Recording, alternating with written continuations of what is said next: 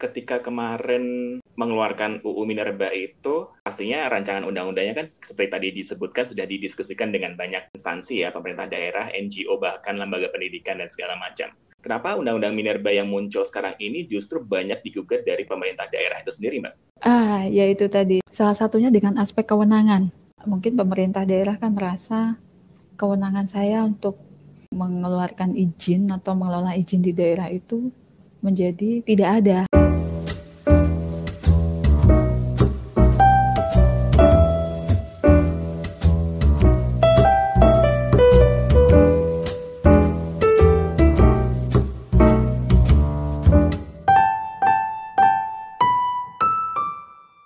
Assalamualaikum warahmatullahi wabarakatuh. Selamat datang di podcast F-Talk, media di mana saya akan ngobrol bersama orang-orang inspiratif di sekitar saya. Merumuskan sebuah kebijakan bidang pembinaan, pengendalian, dan pengawasan kegiatan pengusahaan, keteknikan, keselamatan kerja, lingkungan, dan pembangunan sarana dan prasarana di industri mineral dan batubara merupakan sebuah pekerjaan yang tidak sederhana. Dari 11 episode podcast F-Talk yang sudah saya lalui bersama beberapa alumni Geofiska UGM, mungkin topik episode hari ini nih yang secara konteks di luar zona nyaman saya. Di podcast kali ini, saya sudah kedatangan alumni Geofiska UGM Angkatan 2003 yang saat ini bekerja sebagai analis kebijakan di Direktorat Jenderal Mineral dan Batubara, Kementerian Energi dan Sumber Daya Mineral Indonesia. Dulu angkatan dia nih yang menjadi panitia OPMG untuk angkatan saya. Selamat datang Mbak Susana Rena Ertanti atau akrab dipanggil Mbak Rena di podcast F-Talk episode 12. Halo Mbak Rena, apa kabar? Halo Vesa, kabar baik. Gimana kabarnya? Baik Mbak, lagi hujan di sini. Wow.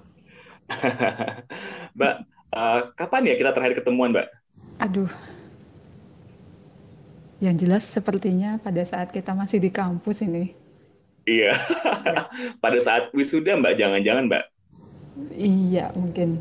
Berarti sekitar kita wis... tahun 2008. Iya. Uh, aku ingat banget kita wisuda bareng kan ya Mbak? Iya, iya. Oh iya, kita punya foto ya? Iya. iya. Zaman-zaman itu ya Mbak ya? 2008. Iya wisuda dengan sejuta insan angkatan 2003 terus aku nyempel sama Lydia di situ. Keren. Oke Mbak, um, buat para pendengar podcast F-Talk yang belum tahu nih, jadi Mbak Rena ini kan lahir dan tumbuh di lingkungan di mana beberapa anggota keluarga Mbak Rena mengambil bidang di dunia geofisika atau geosains juga ya?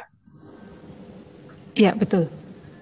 Uh, itu apa sih Mbak alasan uh, apakah itu nih alasan Mbak Rena masuk GFC OGM waktu itu? Uh, kalau dibilang alasan dasarnya sebenarnya bukan. Cuma uh, apa ya mungkin karena saya dari kecil sudah berada di lingkungan geofisika ya. Jadi kayak misalnya buku-buku yang Bapak punya itu waktu itu tentang gunung, hmm. kawah gitu lalu kemudian buku ensik ensiklopedia yang saya punya waktu zaman kecil itu om saya ngasihnya ya berbau-bau bumi dan uh, segala macam isinya lah. Jadi mungkin itu yang terbangun gitu di benak saya gitu. Tapi ada satu sebenarnya waktu itu sebenarnya waktu ditanya sama bapak saya ingat sekali itu. Kamu mau melanjutkan kuliah di mana gitu? Saya itu sebenarnya pengen banget jadi astronot. Jadi jadi saya waktu itu berpikir pengen masuk astronomi ITB. Ah. Setahu saya hanya itu sih yang ada di Indonesia. Iya. Yeah. Waktu itu terus uh, yakin gitu ditanya terus uh, ya pengen lalu sepertinya juga bapak saya bilang tapi nanti kamu mau kerja apa gitu. Saya juga mikir kerja apa ya? Ya paling ngeliat-ngeliat gitu bayangan saya kan karena impian saya wah ngeliat pakai teleskop gede banget lalu gitu itu amazed gitu loh untuk saya. Tetapi saya juga mikir apa saya berhenti aja sampai masih berhenti hanya sampai melihat di teleskop gitu di Boscha Observatorio gitu saja. Apakah hanya seperti itu? Kayaknya enggak. Lalu uh, saya coba ini lagi lah ngulik-ngulik. Uh, Oke, okay, saya senang berbau-bau geografi gitu ya. Artinya yang bumi ya, bumi, tanah.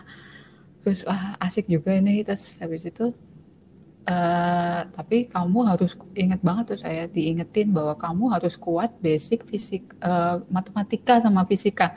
Sebenarnya itu agak adem juga itu waktu itu pikiran adem tuh panas dingin panas dingin gitu ya. Waduh gimana? tapi gak apa-apa sih. Saya maksudnya saya tidak kuat di kayak misalnya ilmu sosial itu untuk menghafal banget itu nggak begitu tertarik gitu saya. Jadi ya udah mhm. kita ya masuk gitu terus kok sepertinya waktu itu kemudian Mbak Sari kakak sepupu saya angkatan 99 hmm. juga kayaknya asik-asik aja gitu. Terus why not? gitu gitu waktu itu saya mikir. Ya akhirnya saya hmm. masuk. Terus ya udah ya nyemplung dan ya udah sekarang udah jadi jadi Kementerian SDM juga ya Mbak ya? Iya iya betul sekali. Iya iya. Eh, menarik banget tadi Mbak Mbak Rena menyebutkan kalau nggak begitu suka dengan hafalan-hafalan kayak di IPS gitu. Tapi kan kerjaan Mbak Rena sekarang justru uh, ada merumuskan kebijakan yang dia bersinggungan dengan banyak uh, kondisi sosial di daerah juga ya mbak ya sebenarnya ya nggak sih mbak? Uh banyak sekali. Jadi sebenarnya hmm. ceritanya adalah bahwa saya sebenarnya untuk jabatan saat ini analis kebijakan ini saya baru menjabat dua tahun. Mm-hmm. Ya, jadi saya itu waktu pertama masuk Kementerian SDM, waktu itu yang dibuka adalah jabatan Inspektur Tambang. Mm-hmm. Kebetulan pada tahun 2009 saya masuk itu, panas bumi masih jadi satu dengan Direktorat Jenderal Mineral Batubara. Saat itu namanya Direktorat Jenderal Mineral Batubara dan Panas Bumi. Jadi okay. direktur waktu itu yang membuka lowongan itu membuka kurang lebih uh, berapa ya? 12 atau 13 lowongan inspektur tambang yang serius banget gitu ininya uh, apa basicnya. Jadi teman saya tuh ada yang dari angkatan saya waktu itu yang masuk inspektor tambang, ada dari teknik perminyakan, hmm. ada dari teknik sipil, teknik listrik.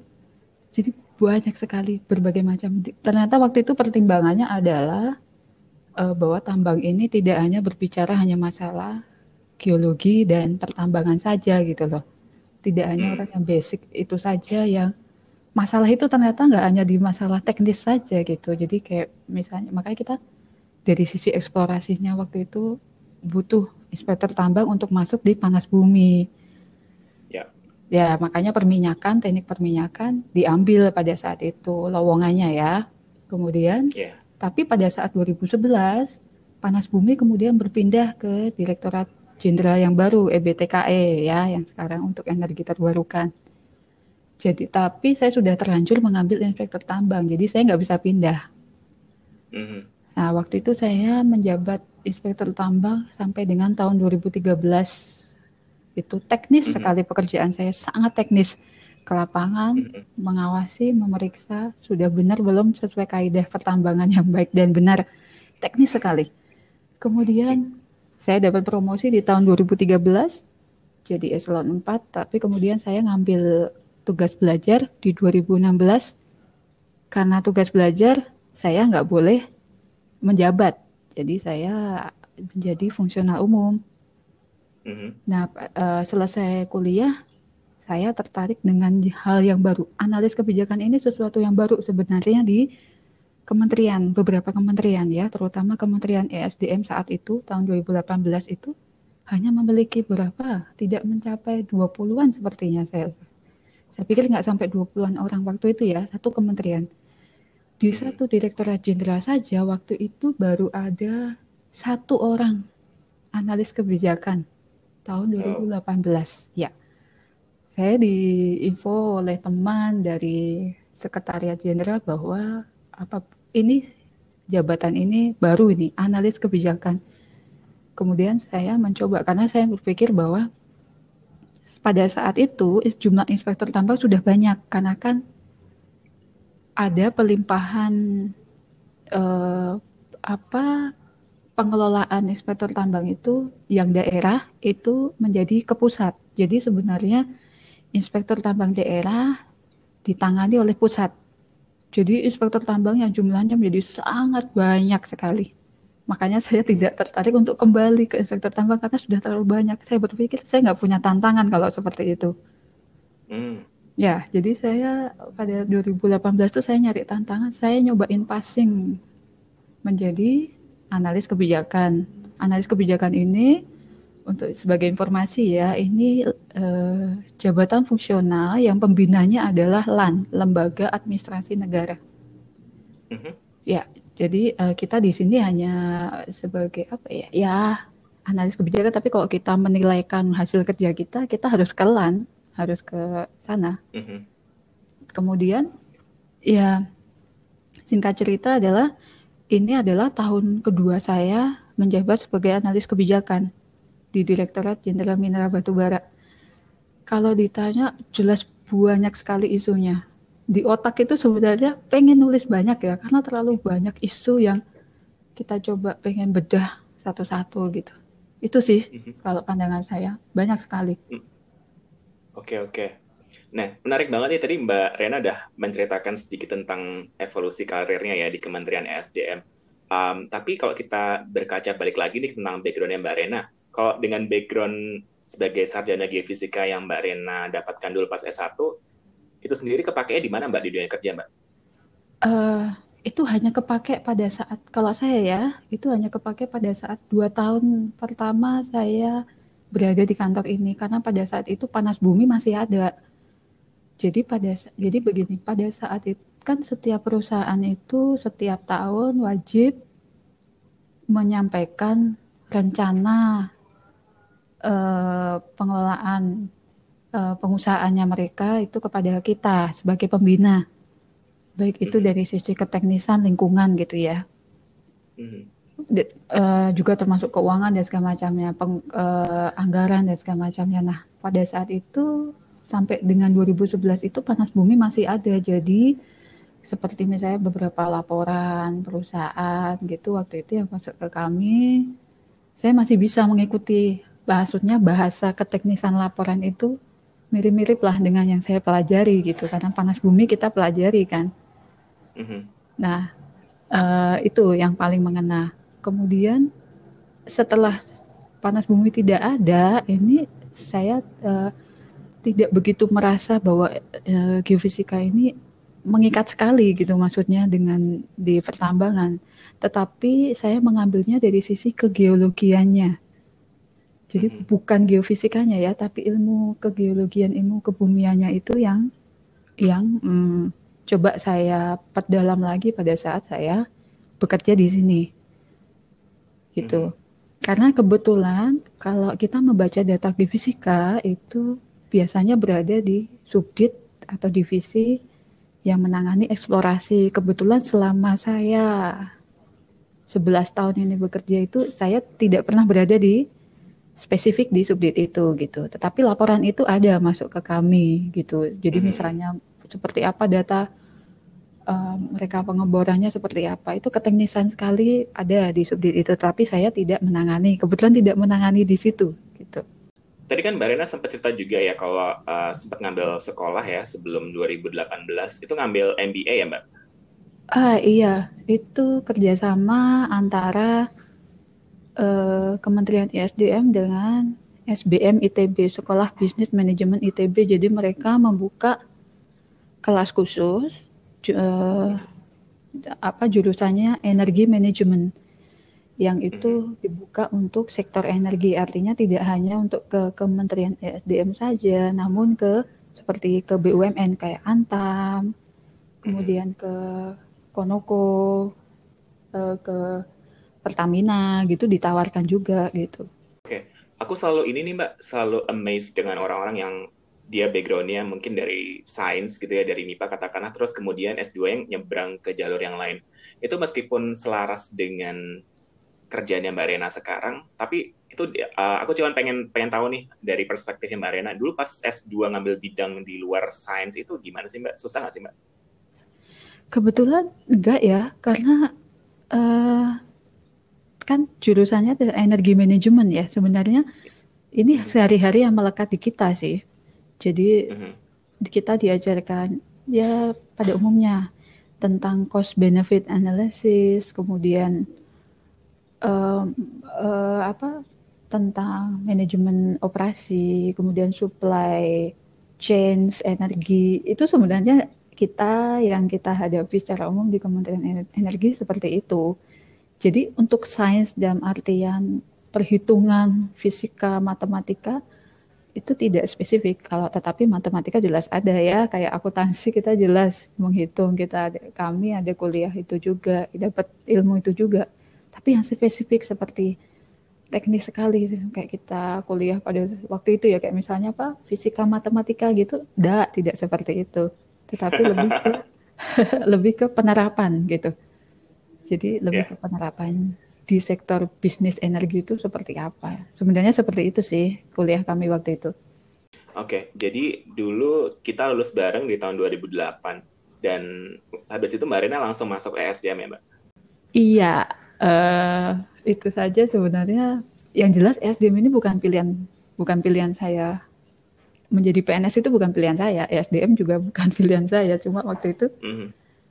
Uh, saya ambil semua opsi kan hmm. uh, saya ingat sekali bahwa saya sebenarnya pertama kali wawancara itu dan mendaftarkan diri waktu itu Halliburton ya itu udah sampai hmm. step step tes yang terakhir gitu kemudian hmm. karena orang tua bilang coba aja lah gak ada salahnya terus saya mikir ya udahlah coba aja gak ada salahnya buat mencoba cuma ada dua kemen hmm.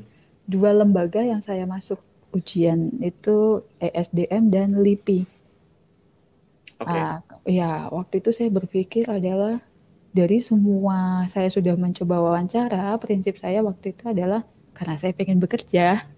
Jadi prinsip saya adalah siapa pun yang menelepon saya, menerima saya pertama, itu yang akan saya masuk.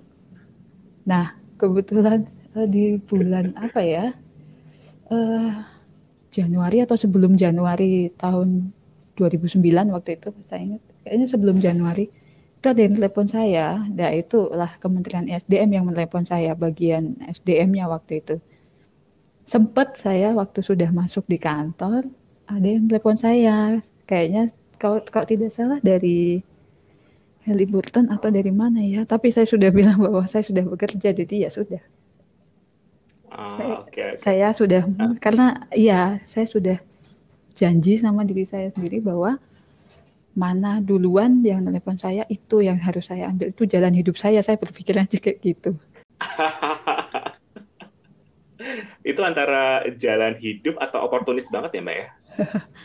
Karena apa ya ya kita sama-sama menyadari bahwa uh, pada saat itu bahkan sampai sekarang itu kan dunia kerja itu semua banyak pengen masuk ya. Persaingan itu kan ketat mm -hmm. ya.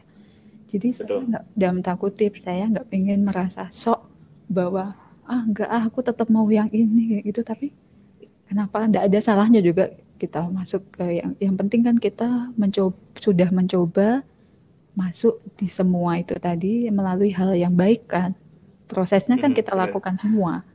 Endingnya kan kita nggak yeah. tahu tinggal kita menunggu saja. Karena semua yeah. saya jalani sampai proses yang terakhir.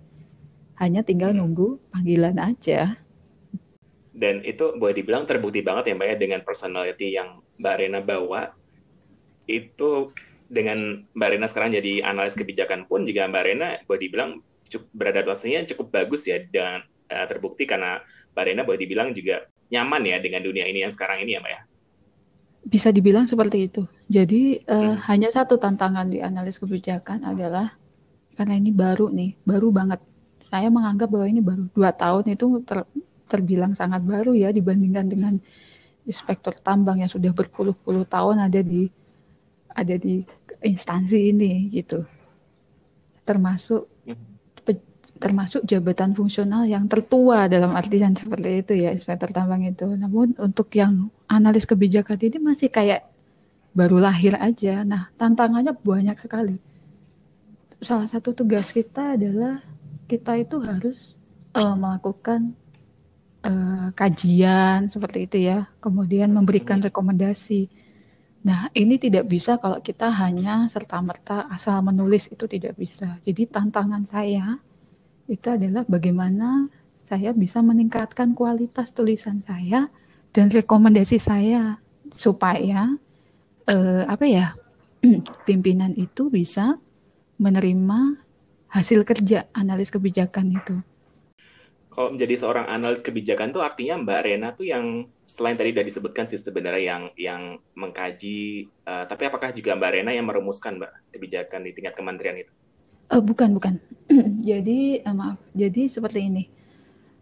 Uh, formulanya adalah sebenarnya uh, sebuah kebijakan itu harusnya uh, dibuat uh, kajiannya kan se sebenarnya seperti itu ya kajian dan analisisnya Betul. kemudian mm -hmm. dari kajian dan analisis maka akan muncul beberapa rekomendasi.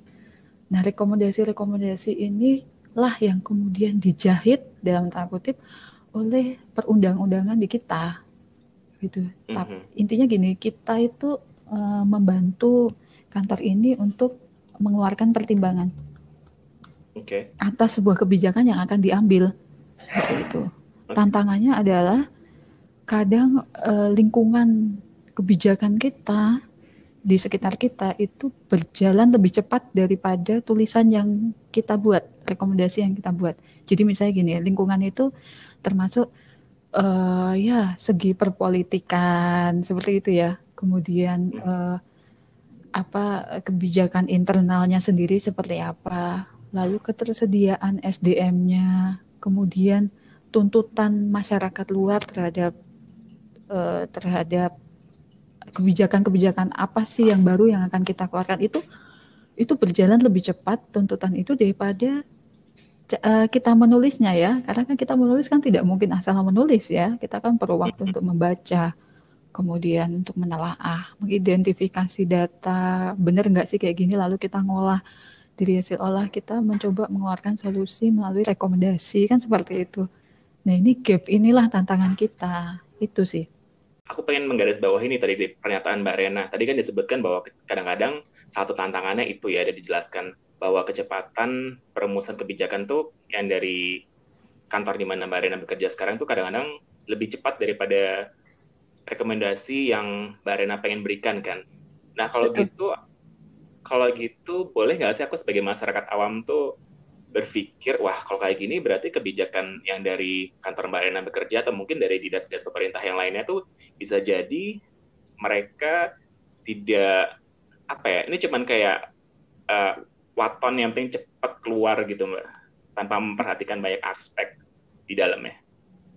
Oke, uh, sebenarnya begini, kalau bicara tentang kebijakan di sektor pemerintah ini, terutama kebijakan publik ya, kita bilang kan kebijakan publik karena menyangkut masyarakat. Mm-hmm. Uh, apa mas, uh, mas, yang menjadi masalah adalah isunya itu berkembang lebih cepat, maka mm. hal-hal yang berkaitan dengan perumusan atau uh, penyusunan kebijakan itu harus lari secepat mungkin. Mm-hmm. Nah, biasanya untuk menangkal gap itu tadi, kita kan biasanya punya histori atas kebijakan yang sebelumnya sudah pernah kita buat. Betul. Nah, histori itulah yang kita pakai sebagai dasar untuk membuat kebijakan yang baru. Jadi sebenarnya uh, meskipun tulisan kita atau rekomendasi kita itu lambat, bukan lambat ya, relatif lebih relatif lebih lambat daripada uh, kebijakan yang harus segera dikeluarkan tidak semua kebijakan harus segera diluarkan ya, tetapi mm -hmm. ada kebijakan-kebijakan yang sifatnya uh, insidentil harus segera dikeluarkan. Nah, itu biasanya kita memang tidak serta merta langsung ya udahlah nungguin ini dulu tulisan rekomendasi dulu tidak seperti itu sebenarnya. Maka kita di analis kebijakan itu tugas kita kan tidak hanya menyusun ini ya, memberikan rekomendasi dari awal, tapi kita mengevaluasi juga kebijakan yang sudah ada. Jadi misalnya pemerintah, pemerintah secara umum ya, saya bilang tidak hanya di kementerian, tapi pemerintah secara umum sudah mengeluarkan kebijakan, kita bisa melakukan evaluasi terhadap kebijakan itu. Mm-hmm. Nah, uh, apa? Itulah yang kita gunakan uh, apa sebagai pertimbangan kepada pimpinan, biasanya seperti itu. Mm-hmm. Seperti seperti saat ini ya, misalnya kita bicara tentang situasi yang melanda Indonesia dan dunia oleh karena pandemi mm-hmm. itu kan jenis-jenis kebijakan yang dikeluarkan oleh pemerintah sifatnya sangat cepat. Itu tidak mungkin harus menunggu semacam ini tadi. Tetapi analis-analis kebijakan yang berada di belakang itu semua pasti kan juga sedang bekerja untuk apa sih kebijakan yang diambil oleh pemerintah itu di, kan dianalisis lagi dievaluasi. Tetapi jenis kebijakan yang sudah dikeluarkan oleh pemerintah itu sangat cepat terutama untuk jenis-jenis kebijakan yang dikeluarkan di situasi sangat terdesak seperti ini. Betul. Seperti misalnya kayak kemarin kebijakan untuk uh, apa menggunakan masker dan segala macamnya. 3M itu ya mencuci tangan menjaga jarak. Itu kan kebijakan yang sangat cepat harus dikeluarkan. Kemudian terkait PSBB dan segala macamnya. Itu adalah jenis kebijakan yang sangat cepat untuk dikeluarkan.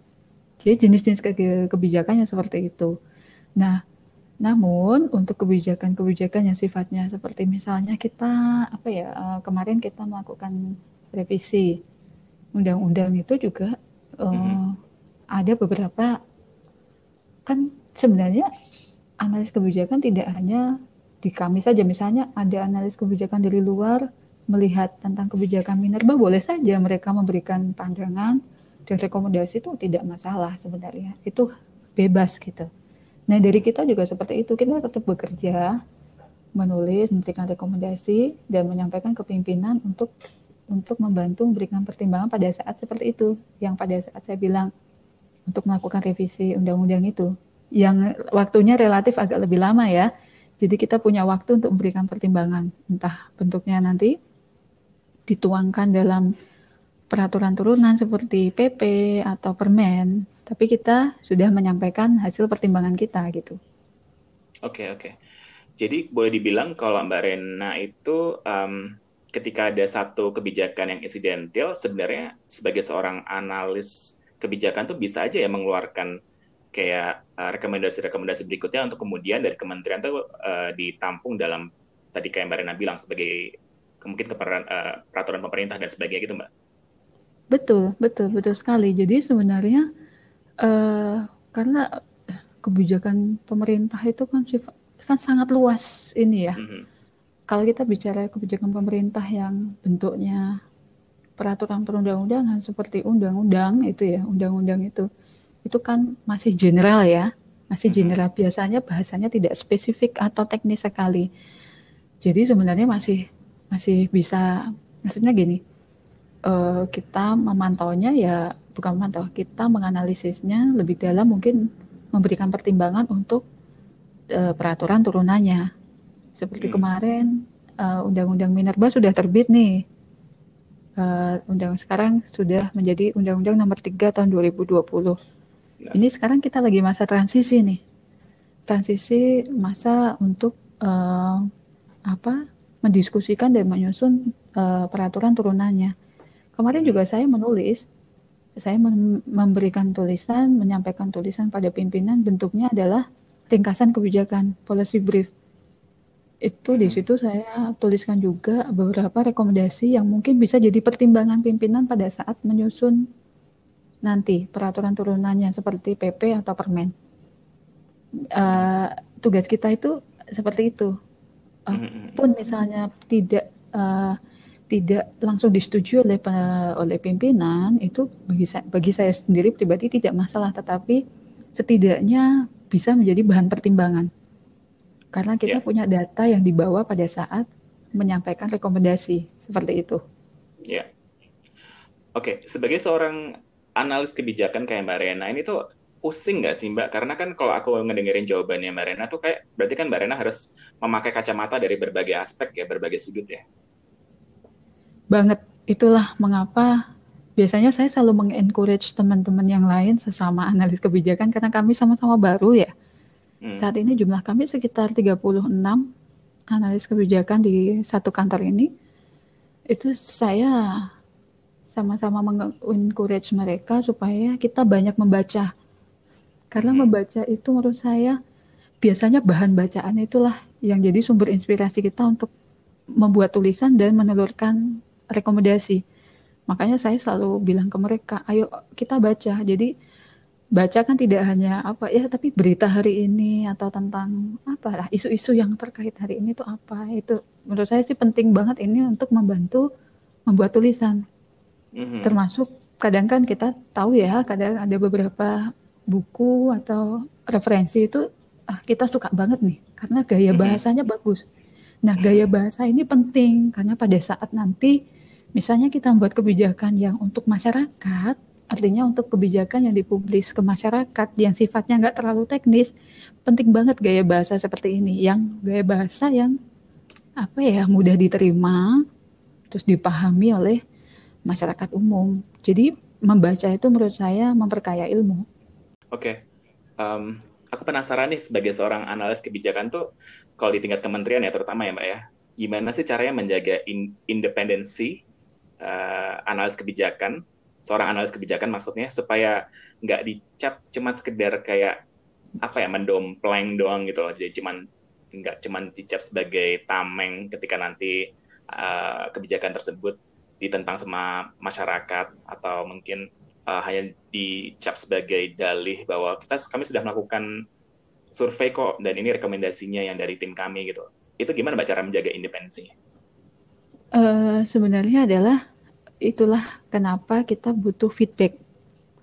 Jadi sebenarnya hmm. karena ini sesuatu yang baru, masyarakat sebenarnya juga tidak begitu apa ya, tidak begitu familiar sebenarnya dengan istilah analis kebijakan maksudnya masyarakat ini saya bilang umum ya masyarakat ya. umum yeah. di luar ini tapi kalau misalnya kita keluar terus misalnya kita langsung ke kalau saya bilang terkait dunia tambang misalnya kita langsung ke perusahaan misalnya apa masyarakat sekitar itu tahu misalnya oh ini ada pengawas ini namanya inspektur tambang loh.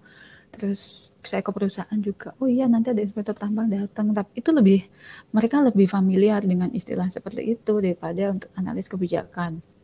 Nah, eh, sebagai informasi adalah analis kebijakan ini salah satu eh, fungsional yang grade-nya lumayan tinggi di Kementerian SDM ini. Mm-hmm. Nah, yang harus kita jaga sebenarnya adalah pada saat kita sudah memiliki grade tinggi, artinya tuntutan terhadap kita juga tinggi dong. Itulah itulah mengapa pada prinsipnya kalau saya adalah yang saya hasilkan itu sebaiknya diberikan feedback feedback itu menurut saya meningkatkan meningkatkan rekomendasi kita, kualitas rekomendasi kita. Jadi kemarin juga saya coba mengusulkan kepada pimpinan uh, sebuah prosedur gitu ya, yang mana prosedur ini diharapkan saya harapkan gitu, itu tadi menjaga independensi, juga meningkatkan kualitas tulisan teman-teman. Itu seperti adalah bahwa agar agar tulisan kita ini tidak serta merta hanya masuk ke arsip saja itu yang saya hmm. tidak begitu suka. Nah, bagaimana caranya? Maka saya mengusulkan ke pimpinan. Berarti mekanisme atau prosedurnya harus ada yang diubah atau diperbaiki, Pak. Saya bilang seperti itu. Mekanismenya adalah uh, karena selama ini belum tentu semua pimpinan itu tahu bahwa uh, tulisan kebijakan itu ada gitu loh. Nah, gimana supaya tahu adalah bahwa mereka menulis, analis kebijakan ini menulis, kemudian berikan rekomendasi, dan pada saat sudah sampai ke pimpinan, itu sebaiknya diberikan feedback.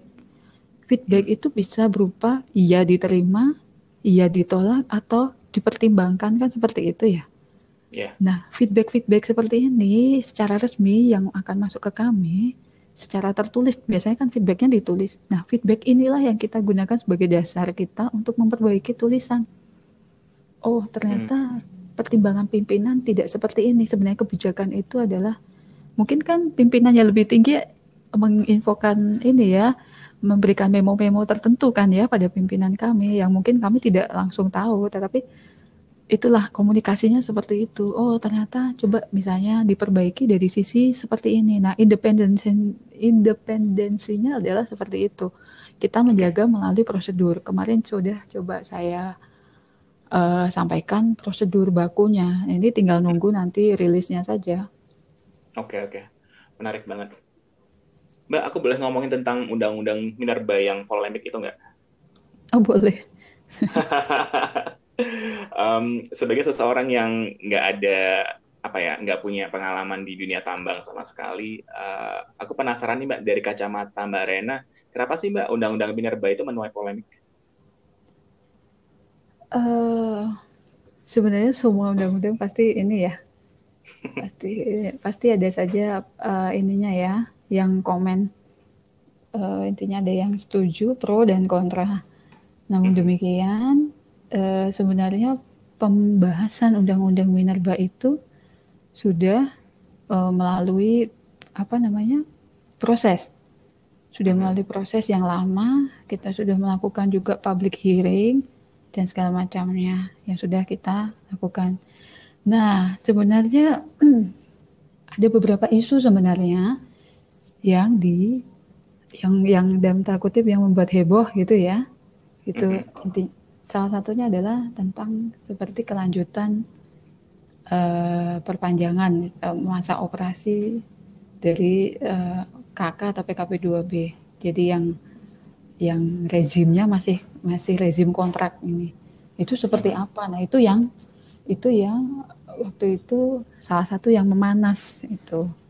Jadi kan dulu dianggap adalah pemerintah wah pemerintah berarti pro dengan kontrak lah segala macamnya. Sebenarnya uh, for your information ya, jadi undang-undang yang kita undang-undang yang kita buat sekarang ini yang waktu itu sudah dihasilkan itu sudah sejalan dengan omnibus law sebenarnya. Jadi memang waktu itu seluruh kesepakatan pemerintah lah ya itu mengikuti uh, omnibus law itu tadi untuk meningkatkan investasi.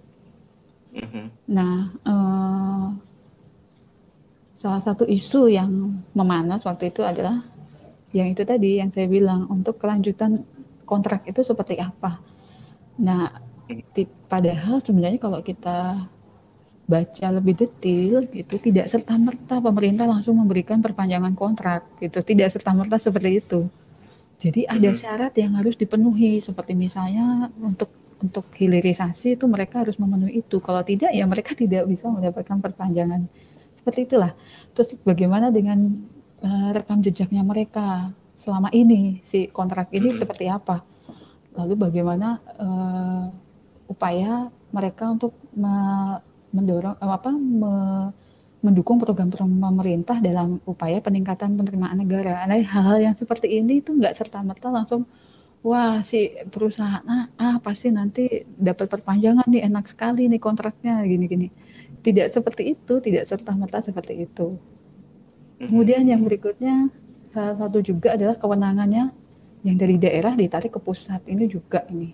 Ini juga membuat heboh. Jadi Jadi uh, seperti kewenangan pemberian izin pada saat di Undang-Undang Nomor 4 itu kan ada di pemerintah daerah bisa ya.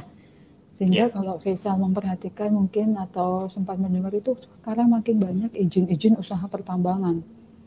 Betul kan? Nah, itu yeah. sebagian besar uh, itu diterbitkan oleh pemerintah daerah setingkat uh, bupati atau gubernur gitu. Nah, mm-hmm. uh, ini apabila tidak ditangani dengan serius, biasanya dan sampai sekarang yang kami hadapi adalah konflik. Mm-hmm. Konflik itu bisa menyangkut konflik administrasi, bisa menyangkut konflik yang yang menahun ya seperti lahan itu udah konflik itu udah menahun sekali.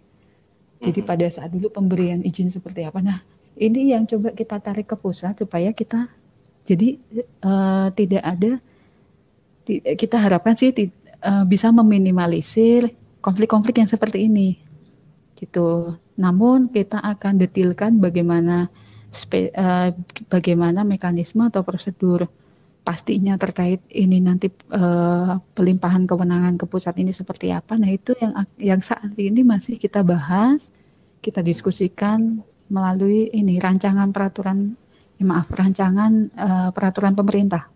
Ini masih kita godok, belum ada, belum terbit. Makanya penting sekali menurut saya masa transisi. Setelah Undang-Undang 3 ini masa transisi ini penting sekali. Bagaimana tugas kita sebagai pemerintah untuk memberikan advokasi kebijakan yang baik. Karena tidak gaya bahasa kita harus bisa diterima oleh semua semua stakeholder kita, baik itu oleh baik itu pemegang izin maupun perusahaan apa eh, trader misalnya uh, maupun oleh pemerintah daerah. Mm-hmm. Jadi sebenarnya isunya banyak sih sebenarnya. Ada beberapa isu itu sebenarnya saya yakin sudah banyak yang yang beberapa yang mengetahui, tapi uh, mungkin dari, daripada kepanjangan gitu, tapi dua hal ini sih bisa saya ceritakan seperti itu. Mm-hmm. Oke, okay. um, menarik banget nih soalnya aku ingat banget setelah zaman reformasi uh, desentralisasi itu kan menjadi satu yang digembar-gemborkan oleh pemerintah ya. Jadi artinya pemerintah daerah tuh punya punya chance untuk melakukan inovasi dan juga melakukan merumuskan kebijakan sendiri di daerah tersebut. Tapi setelah hampir 20 tahun kemudian ternyata banyak juga kebijakan yang ditarik lagi ke pusat nih.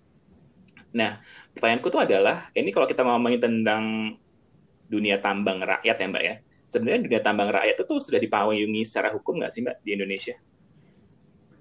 Pertambangan rakyat dipayungi, dipayungi secara mm -hmm. hukum dari sejak kebetulan saya akan bicara rezim ini aja ya, Undang-Undang 4 atau Undang-Undang 3 saja karena saya bekerja pada saat itu.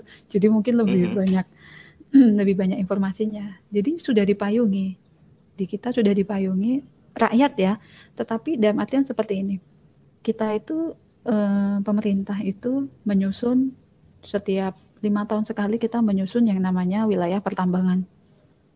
Nah, hmm. di dalam wilayah pertambangan itu kita ada yang namanya wilayah pencadangan negara, kemudian wilayah usaha pertambangan, dan salah satunya adalah wilayah pertambangan rakyat.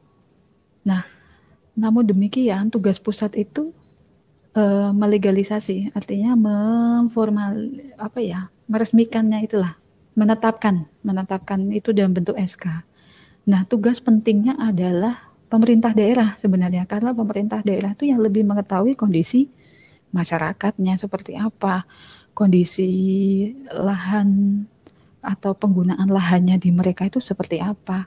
Nah, pemerintah daerah ini yang selalu kita dorong untuk um, apa menyampaikan rekomendasi seperti apa sih usulan kewilayahan mereka itu seperti apa rencana tata ruang wilayah mereka itu seperti apa gitu supaya bisa kita akomodir dalam WP itu tadi yang saya sampaikan yang terbit setiap lima tahun sekali itu.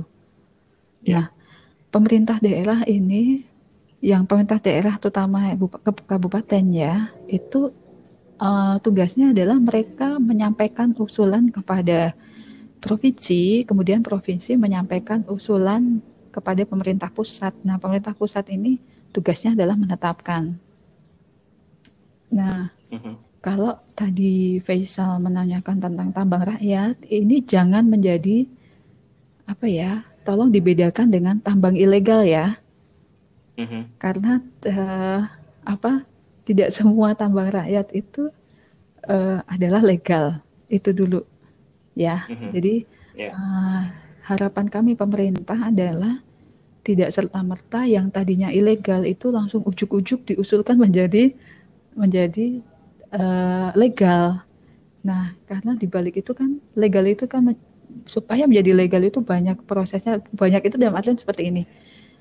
Yang dimaksud dengan izin pertambangan rakyat itu adalah izin yang diberikan kepada uh, bisa koperasi atau apa itu luasannya aja sekarang berapa ya? 100 hektar. Pada waktu itu hanya 25 ya sekarang sudah jadi 100 hektar. Nah itu tetap tetapi dalam peraturannya kita bilang bahwa itu di bawah tanggung jawab pemerintah daerah. Karena tugas hmm. mereka melakukan pembinaan. Jadi eh, apabila daerah itu mengusulkan WPR kemudian nanti uh, bisa mendapatkan IPR nantinya gitu pemerintah daerah harus siap siap itu dalam artian penganggarannya SDM-nya untuk membina dan mengawasi itu seperti apa termasuk pemerintah daerah yang menyiapkan dokumen lingkungan seperti UKL UPL untuk ini ya AMDAL itu ya yang untuk UKL UPL ya yeah. yang untuk lingkup kecil. Ya seperti itu. Jadi tantangannya adalah siap enggak sebenarnya daerah itu apa dibilang pada saat mengusulkan BPR itu siap atau tidak gitu. Kalau kami di hmm. pusat, tugas kami adalah mengevaluasi apakah yang diusulkan itu tumpang tindih atau tidak. Kalau tidak tumpang tindih, tidak masalah. Tetapi kalau tumpang tindih, nah ini ini yang jadi PR kita untuk diskusi koordinasi itu. Makanya tidak mudah sebenarnya proses ini bisa menahun karena karena kita harus koordinasi dengan seperti Badan Pertanahan, kemudian dengan apa Kementerian Lingkungan, Dinas Lingkungan, kemudian dengan hmm. Bapeda masing-masing daerah itu seperti apa. Itulah rumitnya pada saat kita menentukan wilayah pertambangan itu seperti itu. Tetapi hmm. kalau tadi Faisal bilang apakah tambang rakyat di di akomodir nih di undang-undang diakomodir jelas kita ada bagaimana kriteria untuk mendapatkan uh, eh, WPR itu seperti apa, lalu IPR itu seperti apa itu di Undang-Undang 3 ini jelas di diakomodir. Oke. Menarik banget nih. Um, tadi Mbak Rena baru aja menyebutkan kalau dalam merumuskan kebijakan atau undang-undang itu kan selalu melibatkan hearing dari pemerintah daerah juga ya, jadi supaya nggak ada tumpang tindih dan juga supaya ya ketika nanti diterapkan bisa selaras dengan uh, kemampuan si daerah itu ya nggak sih?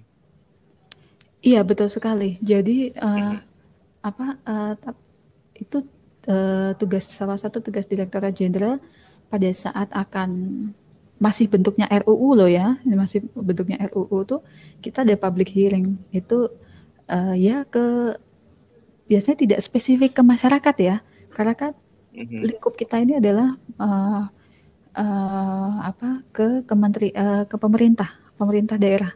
Jadi biasanya uh, public hearing kita ya ke perusahaan sama pemerintah daerah sama asosiasi biasanya atau atau ke instansi lembaga pendidikan juga kita public hearing tapi hmm. tidak spesifik ke masyarakat-masyarakat yang di desa gitu kita datang ke desa-desa gitu tidak spesifik karena mungkin itu bisa diampu oleh pemerintah setempat ya pemerintah daerah setempat mungkin lebih lebih enak gitu tapi tugas kita uh, bagaimana uh, public hearing itu sampai kepada yaitu tadi lembaga pendidikan kemudian uh, institusi uh, kementerian lembaga lain yang terkait dengan kami lalu kemudian dengan pemerintah daerah setempat baik itu provinsi maupun kabupaten seperti itu juga bahkan hmm. dengan uh, ini ya NGO.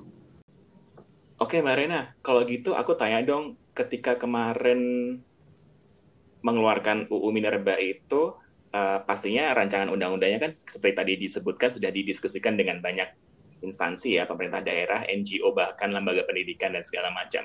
Lalu kenapa kalau aku baca berita, kenapa undang-undang minerba yang muncul sekarang ini justru banyak digugat dari pemerintah daerah itu sendiri, Mbak?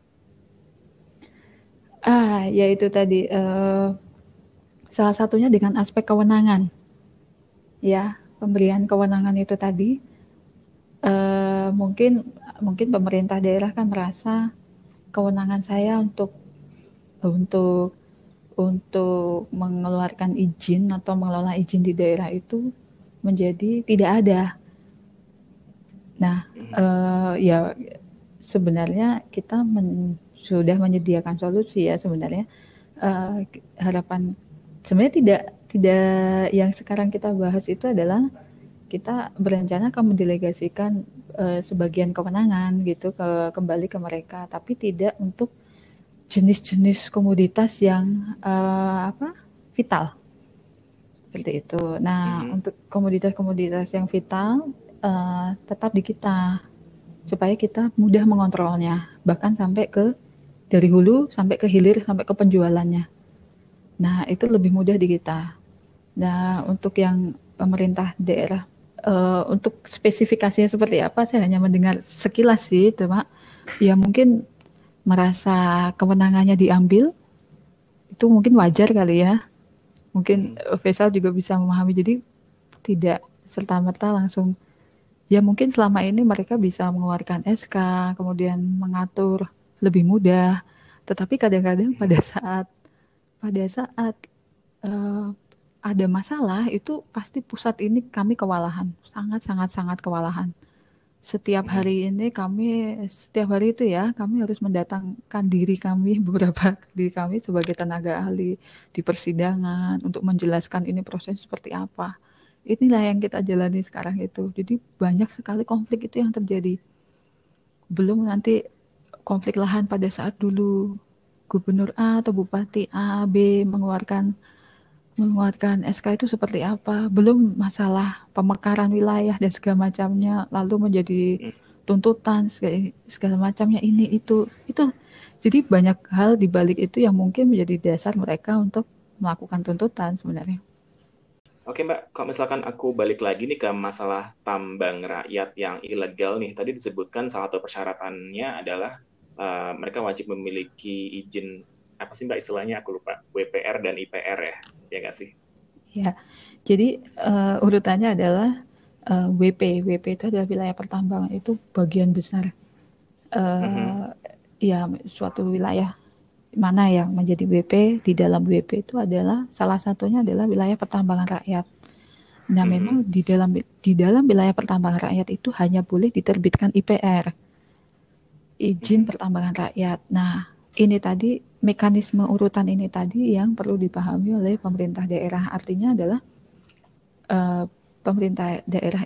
Jadi pengusulan terhadap WPR, IPR itu uh, eh, WPR itu pengusulannya bottom up. Jadi dari bawah ke atas. Jadi sebenarnya kalau di kita tuh kami tuh tugas kami itu lebih mengevaluasi tumpang tindih nggak sih wilayah ini gitu-gitu aja. Mm-hmm. Mm-hmm. Sepanjang itu nggak tumpang tindih dan sesuai dengan potensi loh ya kita juga bilang hmm. bahwa BPR ditetapkan itu harus harus ada potensinya gitu maksudnya bahwa memang benar di situ ada potensinya gitu. Nah, hmm. itulah yang kita evaluasi di kantor ini gitu.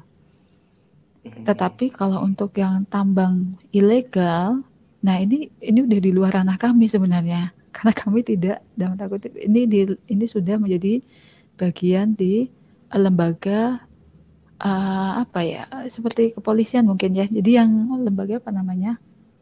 Penindakan lah. Lembaga bukan di kita gitu karena di kita bukan lembaga penindakan. Seperti itu. Hmm. di kita lembaga untuk pembinaan pengawasan tapi yang legal. Kalau tentang tambang rakyat ilegal itu aku tertarik nih karena um, dalam bayanganku apakah ESDM tingkat daerah tuh nggak ada niatan buat apa ya kayak mengumpulkan para tambang ilegal ini kemudian di tanda petik diakomodasi supaya jadi legal sehingga tentunya um, bukan dalam bayanganku uh, tambang ilegal itu meskipun dia ilegal tapi menurut aku dia pasti lebih banyak nggak sih mbak daripada tambang yang legal hmm. karena tambang legal berurusan dengan birokrasi, IPR dan segala macam gitu. Yeah. Apakah nggak ada nggak ada niatan nih dari SDM daerah ya terutama ya kalau tadi dengerin katanya bottom up itu untuk kemudian mengakomodir mereka nih supaya you know eksplorasi minerba itu ya tetap berjalan mungkin bahkan bisa lebih lebih meningkat lagi produksinya atau mungkin uh, uh, pencariannya gitu. Ya ada jawabannya adalah ada itu sebagian besar sebagian besar itu uh, mereka uh, sekarang mengusulkan yang itu tadi diakomodir gitu ya supaya mm-hmm. masuk ke menjadi BPR. Nah tetapi balik lagi kan tidak serta-merta asal ngusulin gitu ya, tetapi berkaitan dengan penganggaran di daerahnya nanti untuk membina dan mengawasinya seperti apa. Ya kan, kita kembalikan lagi, kalau mereka siap, ya maksudnya gini, lalu kemudian kita samakan dengan, kita bandingkan dengan potensi yang ada gitu, karena nanti tugas daerah itu berat, tidak serta-merta, uh ada ini, ada uh, apa, ada IPR, kemudian terus nyantai-nyantai enggak. Tapi tugas mereka ya melakukan pembinaan. Mereka melakukan mereka menyusun uh, apa intinya kayak perusahaannya itu adalah pemerintah daerah gitu loh. Itulah tantangannya. Nah mm-hmm. ini pasti ada kaitannya dengan penganggaran daerah. Pada saat nanti selesai nih tambang rakyat yang IPR ini tadi selesai seperti apa penanganan lingkungannya? Pasca tambangnya seperti apa? Ini ini yang harus dipahami oleh oleh teman-teman dinas dan kami yakin teman-teman dinas sudah memahami ini gitulah. Makanya mereka, kami sampai saat ini masih mendiskusikan solusi terbaik apa yang untuk uh, seperti ini supaya kita win-win solution lah ya. Tetapi mm-hmm. pada prinsipnya adalah di kami tidak serta merta ya tidak serta merta yang illegal mining itu bisa menjadi legal itu kuncinya tidak serta merta seperti itu jadi di balik itu persiapannya pasti banyak dong. Dia harus kalau kita oke, okay, kita udah legal gitu ya. Mereka sudah legal. Lalu pengawasannya kan kita kembali kan mereka tuh yang ngerjain tuh. Ya, hmm. kemudian yang membina kan juga dari daerah ya, karena kan mereka lebih deket ya ke situ. Nah, mereka seperti apa? SDM-nya mampu nggak? Seperti itu. Jumlahnya bagaimana? Mampu atau tidak? Paling penting yang uh, kita bahas di sini adalah pasca tambangnya itu. Terhadap jadi pasca atau pada saat mereka menambang itu efek terhadap lingkungannya seperti apa? Mereka udah udah petakan belum? Seperti itu. Mereka sudah menganalisis hmm. belum? UKL UPL-nya seperti apa? Lalu nanti pasca tambangnya mau mau menjadi apa? Gitu. Nah itu harus dibuat oleh dokumen-dokumen penting itu dibuat oleh pemerintah daerah Ya, jadi okay. sebenarnya pemerintah daerah kalau tadi ditanya ada upaya ada, sebagian besar sekarang berupaya seperti itu. Maka kami berkoordinasi dengan pemerintah daerah saat ini sedang menyusun solusi terbaik untuk situasi yang seperti ini gitu Be. Mbak boleh nggak aku bandingkan dengan dunia migas yang aku lebih familiar aku asumsikan kalau di dunia tambang Indonesia itu pastinya ada CSR juga kan Mbak kayak itu sebagai bagian dari kewajiban si company tersebut atau uh, pihak yang pengen um, mengelola tambang di Indonesia untuk melakukan kayak sebuah apa ya kemajuan di daerah dia bertambang ya. kayak misalkan bangun jalan, SD, uh, eh, rumah sakit gitu kayak sama aja kayak di migas juga kan. Cuman pertanyaanku tuh adalah um, dianggarkan mungkin bagian kecil persen dari uh, eh, WP-nya itu company itu untuk dianggarkan untuk para tanda petik tambang ilegalers ini. Jadi bukan jadi supaya jadi il, biar dia biar dia bisa jadi legal tapi bukan tambang rakyat tapi masih tetap di bawah uh, apa ya di bawah di bawah korporat mungkin nggak sih kak? Iya itu kalau di tambang timah itu namanya kemitraan itu. Mm. Mm -mm. Tetapi uh, saya tidak akan bicara spesifik ya, tetapi uh, mm -hmm. tentang CSR yang tadi disebutkan CSR ya, kalau ini menyebut CSR itu itu kewajiban. Itu kalau di kita itu kewajiban. Jadi mereka bentuknya terserah community development atau apa, tapi itu adalah kewajiban untuk untuk perusahaan itu gitu. Nah, mm-hmm. kalau tadi yang V bilang misalnya bisa nggak sih yang ada di ada di ya, apa ya tadi ilegal kemudian di cover ke yang uh, korporasi gitu ya, mungkin atau apa mm-hmm. gitu. Sebenarnya itu kalau di kami karena kalau di kami kalau saya sih memandangnya seperti ini itu sudah bagian di kebijakan si korporasinya sendiri seperti apa karena kan misalnya seperti ini uh, ada wilayah PTA gitu ya ternyata di dalamnya ada ilegalnya ya kan nah uh, eh, PTA ini kan itu wilayah yang sudah kita berikan untuk diolah kan sebenarnya. Ya kan untuk di ya dikelola kan sebenarnya kan seperti itu si PTA itu tadi. Nah nah PTA ini kalau bisa tidak misalnya merangkul yang ini tadi itu seperti apa? Kan kita nggak bukan nggak ngerti ya, tapi maksudnya pada pelaksanaannya apa yang sudah dilakukan oleh si PTA ini, misalnya mereka bisa merangkul dalam artian, oh janganlah misalnya nih, misalnya loh ya, misalnya banget, misalnya udah kamu bekerja di saya, misalnya seperti itu, uh, nanti kamu mengumpulkan seperti ini, seperti ini, tetapi saya tetap melihat, saya tetap mengontrol aspek keselamatan sama lingkungannya yang kamu lakukan seperti apa. Nah itu urusannya sudah di bisnis mereka sebenarnya. Kalau di kami adalah bahwa uh, rencana anggaran kegiatan tahunan yang mereka uh, sampaikan ke kami di awal tahun itu di akhir tahun. Apakah sesuai nanti di akhir tahunnya? Yaitu yang kita evaluasi. Nah, apabila perusahaannya itu yang tadi dibilang itu kewalahan tidak bisa, nah itu biasanya uh, baru kita kita diskusikan. Karena kan kadang gini ya illegal mining itu mereka tuh spot-spot gitu loh. Ya jadi mm -hmm. jadi ya kita nggak tahu ya kadang-kadang kita sudah sampai di tempat nanti orangnya nggak ada. Tapi ntar kalau kita udah pergi orangnya ada. Ya, seperti seperti itulah. Tapi kan kita tidak mungkin sehari-hari kita mengamati memantau di situ supaya mereka datang kan nggak seperti itu. Tapi uh, solusinya makanya kita biasanya apa yang sudah dilakukan oleh perusahaan lalu kita melihat sebenarnya banyak sih ya faktornya. Misalnya apa benar si masyarakat di situ tuh seperti apa sih mereka itu uh, gaya hidup atau cara hidupnya tuh seperti apa?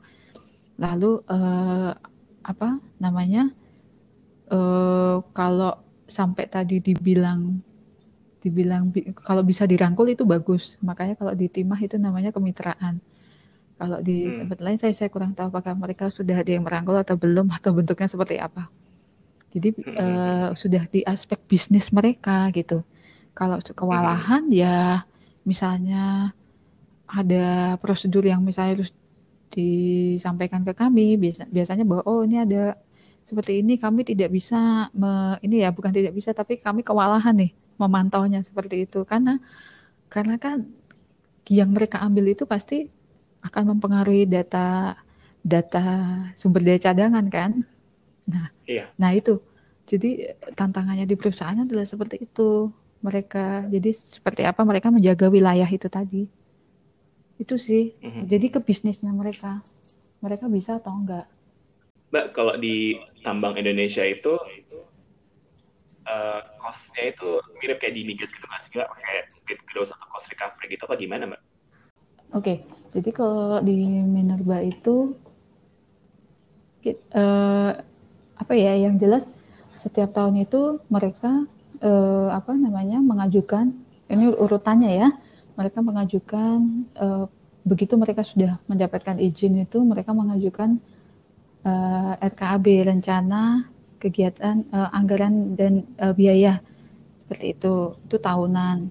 Kemudian di dalamnya itu mereka akan merancang seperti apa uh, project apa saja yang akan mereka lakukan kemudian kira-kira mereka akan menggali seberapa banyak tonasenya kemudian penjualannya seperti apa nah uh, kita di sini prinsipnya adalah royalti jadi royalti itu pengenaan atas komoditas yang diambil lah sebenarnya seperti itu ya. Jadi kalau di kita hmm. pengenaannya seperti itu. Nah tugas pemerintah itu salah satunya adalah meng, uh, menjaga supaya penerimaan negaranya optimal kan seperti itu. Optimal itu adalah dari sisi royalti itu tadi. Uh, setiap tahun perusahaan itu uh, mem wajib membayar iuran tetap sama iuran uh, produksi atau royalti itu tadi. Nah, iuran tetap ini hmm. tetap sesuai dengan luasan mereka berapa hektar. Hmm. Nah, itu. Nah, sedangkan kalau untuk royalti ini relatif terhadap jenis komoditas yang ditambang dan jumlah tonasenya. Seperti itu. Hmm. Nah, itu dijual pada saat dijual nanti uh, dikapalkan gitu ya, misalnya batu bara gitu dikapalkan. Ya udah, nanti mereka melakukan pembayaran tuh Nah, itu yang masuk ke rekening negara itu sebagai penerimaan negara PNBP. Itu kalau hmm. kalau di kita ya. Nah, uh, prinsip uh, di kitanya seperti itu sih. Kita udah selesai ya ngomongin masalah kebijakan yang dikeluarkan oleh SDM dan segala macamnya.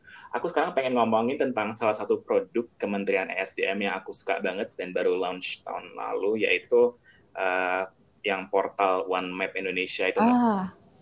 Yes. Uh, koreksi kalau aku salah ya Mbak ya, tapi itu semacam portal di mana semua informasi tentang sumber daya alam Indonesia terkumpul dan disajikan di situ di satu portal itu dan kita sebagai masyarakat itu bisa mengaksesnya, maksudnya bisa melihat dan juga bahkan bisa mengunduh uh, uh, datanya apabila kita menjadi anggota. Itu yang aku lihat dari paling nggak dari portalnya dari bidang media saya yang dikelola sama Pusdatin Nah, pertanyaanku Mbak, itu kenapa nggak dari dulu ya Mbak ya dibikin kayak gitu? sebenarnya pengembangan digitalisasinya di kita itu sebenarnya berjalan sudah dari sejak lama. Mm -hmm. Kalau saya saya kurang tahu kalau di migas atau di uh, yang lain itu kapan tapi maksudnya saya akan berbicara karena sebenarnya uh, pionirnya itu salah satunya adalah dari kami dari Direktorat Jenderal Minerba pionir pembangunan hmm. One Map Policy ini tadi itu salah satunya ada di kami karena aku kurang tahu ya kayak kayak kok nggak salah malah kami duluan deh kalau nggak salah yang karena kami itu sudah lama punya Minerba One Map Indonesia jadi hmm. kalau nggak salah terus waktu itu diadop gitu oleh Pusdatin untuk untuk bisa ngepush instansi eselon satu lainnya supaya membuat uh, peta spasial yang seperti ini gitu. Terus akhirnya kita membuat satu ESDM One Map itu tadi yang di dalamnya ada ya peta rawan bencana, kemudian dijadikan satu sebenarnya. Sebenarnya waktu itu yeah. kalau bayangan saya kalau nggak salah terpisah-pisah gitu. Jadi uh, Badan Geologi punya peta rawan bencana sendiri, kemudian Migas punya untuk WKK-nya sendiri, Minerba punya untuk IUP-nya sendiri dan segala macamnya. Nah, One Map Policy ini setahu saya itu mereka jadikan satu geoportal. Hmm. Nah, kalau dibilang dari dulu kayaknya dari dulunya tuh mungkin lebih ke karena terpisah-pisah ya. Jadi kesannya kok kok baru sekarang gitu. Sebenarnya enggak, enggak juga. Ini udah pengembangan udah lama. Sudah lama sekali. Nah, uh, ya kita kan terus mengupdate ya. Uh, seperti apa detail isinya dan segala macamnya untuk apa namanya modul-modulnya kan juga kita update setiap saat gitu. Tapi ya semua orang rata rata-rata komen baik terhadap ini, terhadap apa hmm. aplikasi ini. Bahkan di kami, untuk yang di kami sendiri ya, itu sudah bentuk app di Android hmm. dan iPhone. Ya. Pertanyaan terakhir nih Mbak, kalau kita ngomongin masalah ketergantungan energi di Indonesia, menurut Mbak Rena sendiri, kebijakan energi Indonesia itu sudah mikirin ke arah green energy yang lebih sustainable belum sih Mbak? Iya, uh, kita punya sudah punya rancangan uh, RUEN itu ya, energi nasional, rancangan umum energi nasional itu kita sudah punya untuk energi mixnya seperti apa, tapi memang sampai dengan kalau tidak salah 2002 2035 berapa itu kita masih memang untuk fosil ini memang masih diandalkan. Mungkin uh, karena pembangunan infrastruktur atau terkait fisik untuk yang renewable energy itu kan mungkin juga perlu invest, investasi juga ya ya kan tidak hmm. tidak mudah nah mungkin uh, untuk ketergantungan energinya saya rasa masih beberapa tahun ke depan masih energi fosil ini masih karena uh, apa konsumsi energi kita juga kan besar. Yeah. namun uh, daya dukung seperti untuk uh, untuk penyediaan energinya itu sebagian besar di kita untuk seperti PLN juga masih based on ini ya dengan batu bara ya itu masih. Nah memang pemerintah sudah memikirkan bagaimana untuk mengembangkan renewable energy gitu. Ya kita Faisal juga tahu nanti juga teman-teman yang lain yang mendengarkan juga bisa melihat seperti apa progres pemerintah uh, membangun fasilitas-fasilitas untuk uh, energi baru terbarukan seperti yang terakhir kan kemarin udah ya yang energi bayu itu yang hmm. dengan kincir besarnya itu yang juga hmm. menjadi kebanggaan kita juga itu uh, dengan ada itu pun kita makin makin optimis bahwa ke depannya itu kita bisa mencapai energi mix itu tadi tapi untuk uh, sampai dengan masa kita bisa mencapai itu ya memang uh, porsi untuk energi fosil mau tidak mau tetap masih kita gunakan karena kita mempertimbangkan konsumsi energi untuk masyarakatnya masih sangat besar. Oke, jadi boleh dibilang Indonesia sendiri meskipun uh, konsumsi energi fosilnya masih sangat tinggi, boleh dibilang dari Kementerian SDM pun juga sudah memikirkan perubahan itu sedikit demi sedikit ya, Mbak ya? Betul sekali. Termasuk hmm. dengan pembatasan produksi batu bara pun kita selalu uh, setiap tahun kita upayakan untuk tidak meningkat Mbak Rena, terima kasih banyak atas ngobrol singkatnya. Ada banyak informasi yang dapat saya dan juga pendengar bisa petik dari informasi dan juga obrolan kita ya di episode podcast kali ini. Memang dalam merumuskan sebuah kebijakan skala nasional, kita harus memandang dan menimbang kepentingan berbagai hal, seperti kepentingan di industri, lingkungan, dan juga daerah setempat. Jadi untuk merumuskan sebuah kebijakan skala nasional itu sangat nggak mudah Semoga perbincangan kali ini bisa bermanfaat dan bisa menjadi sumber inspirasi bagi kita semua. Jangan menyerah dengan keadaan hidup. Sampai jumpa di podcast F-Talk episode berikutnya. Wassalamualaikum warahmatullahi wabarakatuh.